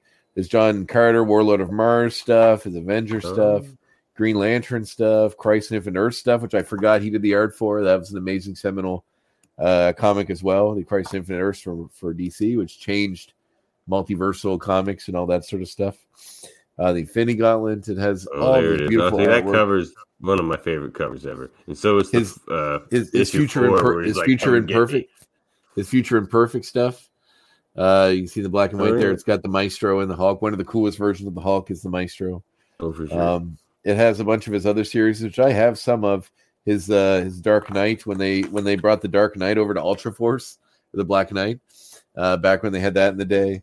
Um, from Malibu Comics when Marvel bought that and tried to keep it its own thing, and Sirens and a lot of his other indie stuff that he had done, uh, leading out to the Avengers stuff that you just referenced there. Which so there's. Miz Marvel in the forefront in her, in her classic costume. Mm-hmm. Um, and I loved his Wonder Man. Like, just there's the art from the cover of the comic you had there. Mm-hmm. See what yep. Yeah. It's just gorgeous stuff. Like, seriously, check out his comics. Look at that Ultron cover. Ah, oh, yeah. So good. But anyway, yeah, I mean, Perez has always been great. A, Perez has always been a favorite of mine. Anything by him, really. But if you can, if you can find this art book, which does contain some of his. Uh, Is uh, Justice League meets uh, the X-Men comic, or Justice League meets the Avengers comic, which is so good. Uh, I know they just re-released that as kind of a fundraiser to help with his uh, his medical costs. Um, I'm hoping that lots of people went out and bought it. I bought it when it first came out, so I have all the original issues. But I may rebuy the trade just to help support him because it's it's worth it. It's an amazing story. Um, yeah. So George Perez. I don't have any really cool Neal Adams books. I have. Some of the like I ha- actually I know I have his run on Batman the trades and his Dead Man run, and I think some of his Green Arrow run in, in collection in collected editions. But this was the one because Perez just happened, and I guess I had some time to deal with Neal Adams mentally. But Perez mm-hmm. was just so recent that I uh, this was in the top of my mind. So check out George Perez, anything by him, but that art book, uh, just the art of George Perez is fantastic. And if you're an art aficionado like myself, then uh, pick it up. Read the Infinity Gauntlet. Yes, and I'm. I'm Yes, Thanos is my favorite character, my favorite villain of all time. So, uh, you know, you get the best of Thanos, in the, and Jim Starlin is my favorite writer. So, and he created. Oh, it's Thanos. still, I still think it's the best Thanos story. You can see I have a shrine to Thanos. This is this whole top shelf. You can see. I don't know if you can see in the light, but there's there's the classic Thanos with the Cosmic Cube and the Infinity Gauntlet. There's the more modern version of Thanos in the comics with the Infinity Gauntlet. There's the legends that came with the, the Lady Death. There's the, the the chess figure for the chessboard, which I don't have, but I just bought the bought the king chess piece. Uh, a couple other small pieces, the micro machine. There's a box of honeycomb signed by Jim Starlin with Thanos on the cover. A friend gave me uh, the bobblehead. Uh, yeah, and one thing I just recently got, and I don't need to show off all the cool things, but show off my things. my local pawn shop, they had at this. the pawn shop. So I've had this forever because I'm a massive fan of Peter David, and particularly his run on Captain Marvel when Janice Vell was Captain Marvel. And particularly the storyline where Janice Vell's cosmic awareness made him go insane, and he became kind of a cosmic punisher, where he would go around dishing out vigilante justice to different people throughout the universe, and in which his costume was a throwback to his father's original costume, like this. He had a gun. And uh, yeah, yeah cool. I love this costume. So this actually was a variant of an original Marvel Legends toy of his father, the first Captain Marvel, which is relevant to this episode. Um, and I always had this one because I like Janice Vell so much. But then when I this was at my local pawn shop and I picked it up, so it was like ten bucks, and uh, totally worth it because quite the pawn shop find. Yeah, but that's where I got your uh, Star War, your um, Star Trek X-Men crossover book. Same place. Oh, yeah. Most wanted pawn. There's one in Truro. There's one in. They're everywhere. There's one in yeah. P E I. There's one in New Brunswick. Uh, probably. I know there's one in Truro, or there's one in Glasgow as well. So yeah, they're all over. What is it? I'm fine. I just need some air. Well, what's wrong with Andre? Mm, nothing really. I mean, just busy. A little too busy. Uh, for my own good, and it's my own fault for taking on too much. But, uh, you know, I think I'll, I'm thinking I'm doing all right. This I'm, I'm cursed okay. show. Yeah, listen, if I wasn't enjoying it, I wouldn't be doing it. So, That's the best endorsement you're going to get from me. Uh, no, I'm I'm antsy to see the new uh, the new Doctor Strange movie. Before so more spoilers, very very antsy, and I have things coming up all the time. I was supposed to do a trivia thing this weekend for a fundraiser uh, that they were paying me for, and mm-hmm. then they didn't have as many people show up because some other big events going on in the area, so they end up canceling it, which sucks because I already wrote all the questions. But you know that's fine. I can go wrestle instead this weekend, so I'll do that. Fair enough. Fair How about enough. you? What's going on with Devin? In order for you to heal, you must forget. Sure, why not? What do you need to forget to heal, Devin? What's this? Baby Cuddles again? No, no, I'm not going to pick Baby Cuddles. I could, but I'm not going to. Um, well, what's working with Devin? Well, I... I saw Doctor Strange. That's working. That, that worked pretty well for me. Yeah, um, top tier Marvel for you? Yes. I liked No Way Home better. But, that you know, No Way Home was amazing. So. Well, I think No Way Home can tap into this this nostalgia one has for, uh, for the past Spider-Man films in a way that I don't think this can as much because... Number this one's one, more fun. Strange. Yeah, well, I, I imagine they can probably go into some places that, you know, and set up some stuff for later that they're doing, you know, by introducing certain characters. But also, I mean, I think we all know that uh, Professor X is in it. So, you know, we do get a bit of that nostalgia, which is fun. And some other stuff I know that's been spoiled for me that's in it. But um, a satisfying amount of Professor X. I'm not going to spoil anything else. Oh, good. Good. Well, that's good. Mm-hmm. Good. And is the chair cool? Oh, yeah. Yeah, and is it is it basically the yellow chair from the from the? Uh, I mean, I'm convinced. Tra- I'm convinced he's playing the one from the animated series. Really? Yeah. Interesting. That'd be cool. Like, there's there's a few things we can talk about after you've seen it and we spoil it for the audience. But uh, yeah, I've got a bunch of theories for that. But All what's right. working is I took a big chance this year with my like uh, seedlings and stuff. I just threw everything out in the greenhouse way way earlier than anyone ever should. Because I had a hunch that I could, I could, I could make it happen. And if there was any stunting that would happen, everything would recover. And I think I, I pulled it off. So the mad experimental gardener strikes again, and I think it worked.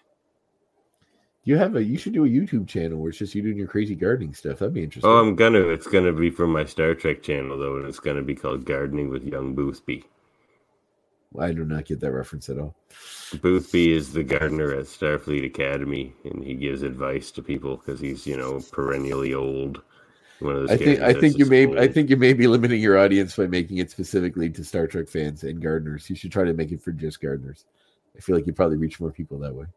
I'm bad at not making things related to Star Trek in some way. All right, well, I'm just trying to make you millions of dollars and some MeUndies money, but you know what? Do, what do I know? What do I know? What do you know about what MeUndies? Not money? A goddamn thing. I don't have it yet. That's what I know. You're not even wearing any MeUndies. I I am. I no, I'm actually not. But I would. I happily would. I would corporately would. shale those MeUndies. Left boxer and right. briefs MeUndies.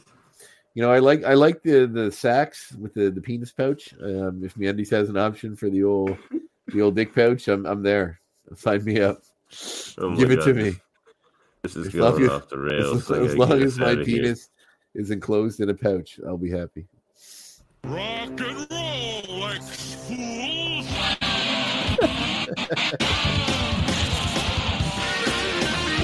Glad y'all decided to join the party. Party like it's apostrophe ninety-seven. I feel like we just sort of talked about that.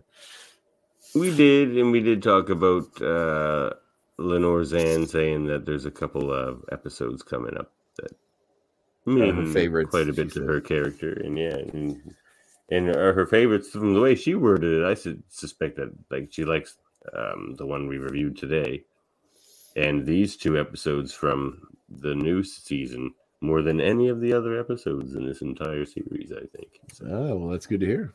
Yeah, that's the way that's I very exciting that. to hear. I'm excited to see what's going to happen from the show. I know we the, the, the information is coming in drip feeds. It's still not coming out till next year, so there's a lot of time. Yeah. But uh, you know, uh, I'm excited. I think it's going to be so fun and so good. And I'm uh, so so glad they brought Sinister back as the voice actor. Yeah. I wonder what age. So I'm curious.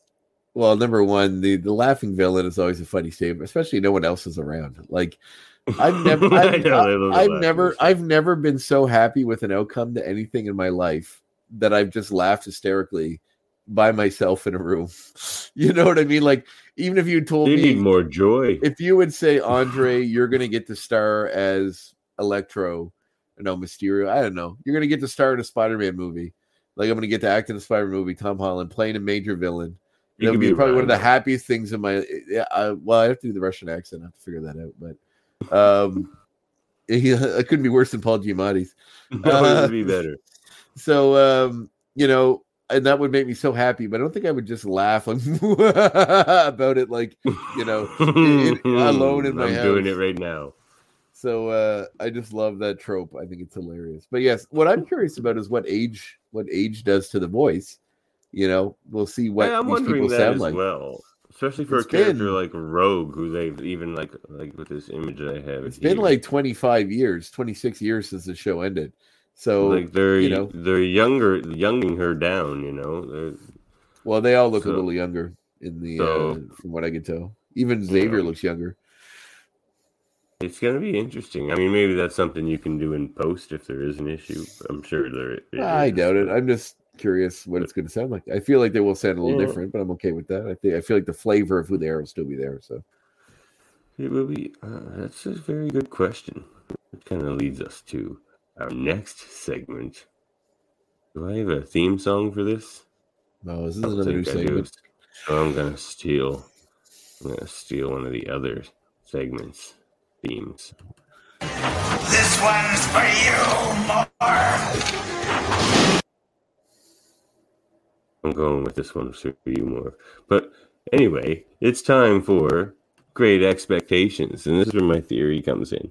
So I think if there's two episodes that are very meaningful to Rogue and and the actor who plays her in this season coming up, I'm I'm I my theory is the season ends with the wedding of Rogue and Gambit. Now what that other episode is, I can't say. Maybe it's just a uh, you know, the engagement of Rogue and Gambit, or uh, maybe just a really cool action fight hero episode for Rogue or something. But I, one of them's going to be the wedding. That's my theory. Yeah, that would be cool. I'll be down for that. Hopefully someone brings the tide. Oh, they can't get married on the day of the tide. The day of the tide. You got Extra- married on the day of the tide. It'd be great if like external is in the crowd. She's just like one of the like she's there for the wedding, just chilling. No, she should back. Be the efficient, getting like cake. You know what I mean? Just like eating cake and bringing bringing a present. Should be married. I brought you a tide. So, yeah, they bring the tide. The tide. Oh goodness, yeah. No, that that's that, that's an interesting speculation. I would be down to see that. I think that would be great. Yeah, it should have a last name. Yeah. Oh, all right, all right. Well, we're rolling along. You can contact us at the X-Men Review Show at gmail dot com if you'd like to. But first, before we get into all that crazy contact stuff, actually, tell us about the Graphic Histories podcast. Well, it's a podcast in which I talk to comic industry people, actors. Uh, anything nerd or nerd adjacent. Uh, yeah. And uh, the past episode just launched Saturday with uh, Janet Hetherington, who is a uh, uh, Canadian artist and writer, worked on Elvira for a very long time, did some very cool comics, continues to do comics, and also writes some really fun Corman-esque movies, Good episode. Uh, which are coming out. Yeah, she's very interesting. Mm-hmm. Uh, she's also the partner of a former guest of mine, Ron Sutton. So uh, that was cool. And uh, she was lovely. And I actually, uh, being proactive, I had someone contact me yesterday about being on the show, a listener and a, a comic creator who oh. we reco- recorded that last night. So that's all right. I already have next week's, or uh, rather. Uh, Can we get uh, the, the spoilers here? Two weeks time episode already. But yes, his name is Don Watson. Uh, he's right. uh, from Moncton. We, it's actually a very interesting talk. He's uh, he has a really interesting comic uh, that's coming out very soon called Jurassic Warp. uh, which mm. kind of involves uh, time-traveling dinosaurs, uh, which sounds silly but isn't really. That sounds it's, great. It's kind of used. It's kind of used as an allegory for uh, for uh, how we other people and and uh, in racism, which uh, which is very interesting. Mm. And you can learn about that during our talk. So yeah, Don's a cool guy. Um, I'd met him before at a, a con in Saint John like ten years ago. And I'm really happy he reached out because we had a great conversation. And uh, he kind of instilled in me uh, something that I've been wanting to do for a while, is to do some kind of a, a project with a lot of different creators around the Maritimes working together. So uh, and he's very uh, supportive of that. And uh, yeah, might, might, might delve into something later. So Andre dreams of racist dinosaurs. No, the dinosaurs are representing the minorities. Or the immigrants. It's the horrible oh, okay. white. It's the horrible white people that are ruining everything. It's the same as, as real life. Okay. Um. Also, listen to my podcast. We're gonna have a debate nine again soon. Can you explain to me fun. what a locutor is? I know what a locutus is, but what's a locutor? A locutor, like so, like a, a, a is is um, Latin for speaker. So we are the speakers of Trek. So locutus, what does that? It's, it also means speaker, but it's like singular. So locut, so locutors is the plural of locutus. Mm, well, pl-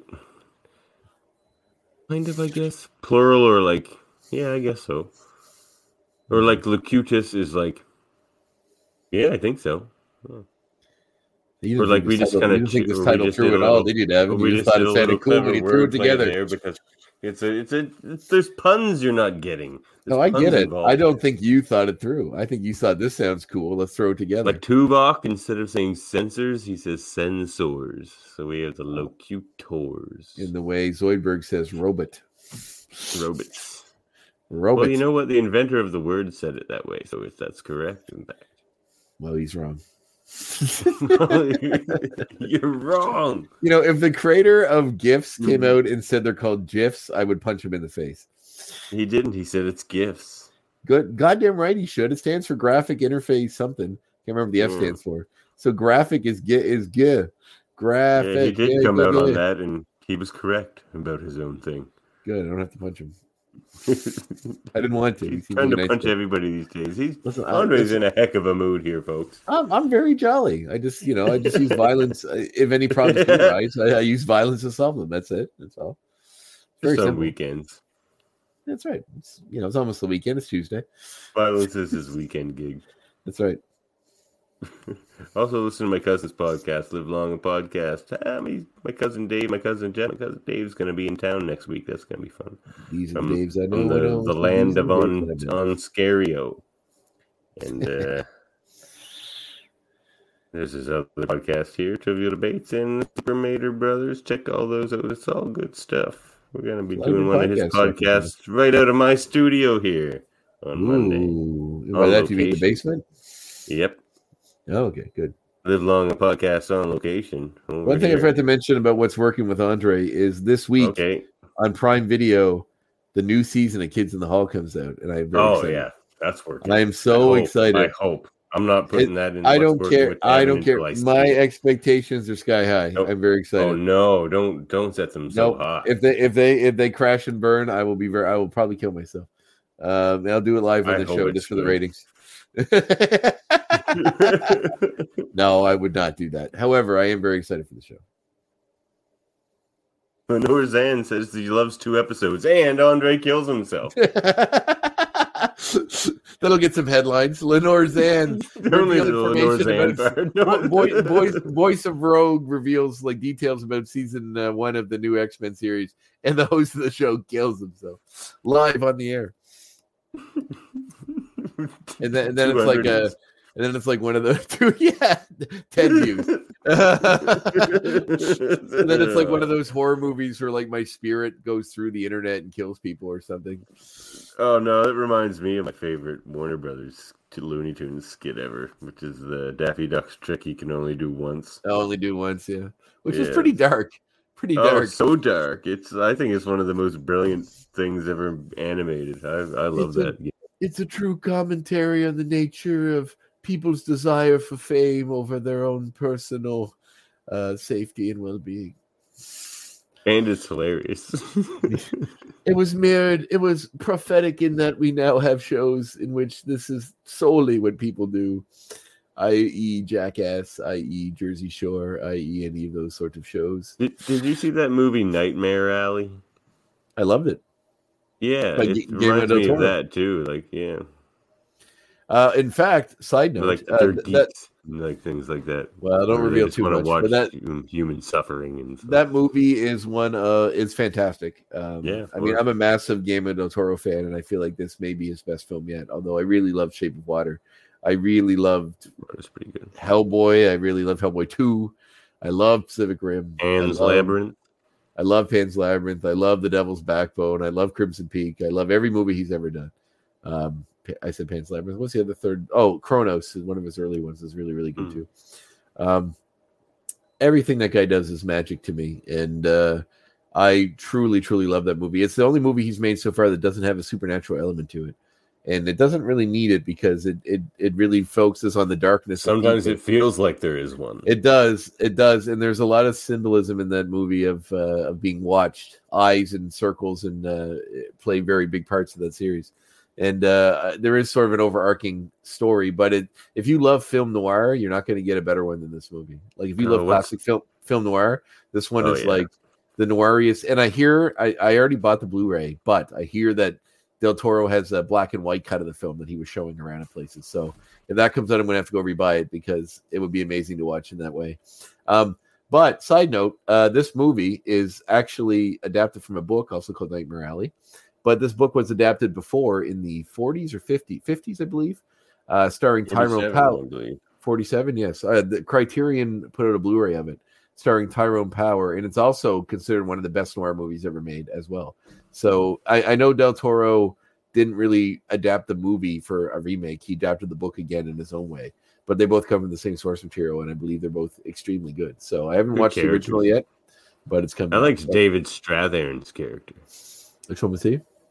He's the guy who was teaching Bradley oh, Cooper. He's fantastic. Yeah, he's really, yeah. really good. He's, he's a good, good actor. At everything. Yeah. Tony Collette's really everybody's really good in it. It's a fantastic movie. Kate Blanchett's yeah, amazing. Uh, Ron Perlman's in it. Yeah, yeah. Um, I, Richard, uh, uh, what's his name? The guy that plays the rich guy. Um, he was on like Six Feet Under. Richard, uh, he's in a ton of Richard stuff. Jenkins. Jenkins, that's it. I love that guy. Yeah. He's fantastic. Uh, yeah. If you ever watched the uh, Coen Brothers movie Burn After Reading, he's so funny in that movie. I've seen that. He's fantastic. He's a good actor. He's really, really good, and uh, there's something incredibly dark about him. Like, I mean, it's pretty obvious in the story about him, but uh, the way he plays it, it's it's beautiful. It's an amazing movie. So, mm-hmm. yeah, I agree. Something about that does resonate. So, well, you can contact us about Nightmare Alley um, at X Men Review Show at gmail dot com. Yeah. You can follow or us tell us the... your deepest, darkest secrets, as I mentioned earlier. Yeah, of course. Yep. They're safe. There's to know those. They're safe uh, with us. I mind my business, but Andre will be all up in your business. Mm-hmm. Um, mm-hmm. You know, you can uh, find the audio-only version wherever you get your podcasts. Yeah, well, that'll be up tomorrow of this particular episode. And if you enjoyed this, I don't know, maybe our sleepiest episode yet. Who knows? But we're we're we're we're still here for you. We're we'll be back. You think that's a sleepy episode? I think it's a great episode. It might have been a great episode. I might have been sleeping. Oh, no, no, I got a bit of a foggy brain. Your, don't project your sleepiness on us. All right, fair enough. What's, so what? This every is a week, great every, episode. Every week, you have an excuse. You were sick last week. You're sleepy this week. What's next week? Oh well, I always have to do with your baby, no doubt. Jesus. What's this? Baby cuddles again? That's right. Well, well, thanks for tuning in. Yes, please like and subscribe. It helps. It really helps the show. Share, like, subscribe. Uh, get in as many ears as possible so that people outside of Newfoundland who checked in earlier, thank you once again, uh, can uh, can enjoy the show all over the world. Yeah. Absolutely. It would definitely help us a lot to get, to get us that visibility. For sure. And your homework for next week will be to watch the next episode, which will be episode ten of season two, entitled Beauty, Beauty and the Beast. Beast. Oh, no, don't, don't sing any more than that because we'll get sued. Oh.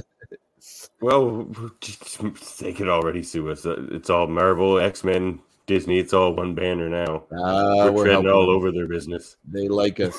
We want that sweet Disney money too. Put that on top of the MeUndies, and we'll be laughing. Money ain't everything, you know. Money ain't everything, you know, Andre. All right, you X-Geeks. Catch you next time, everybody. Catch you next time, X-Geeks. One, two, three.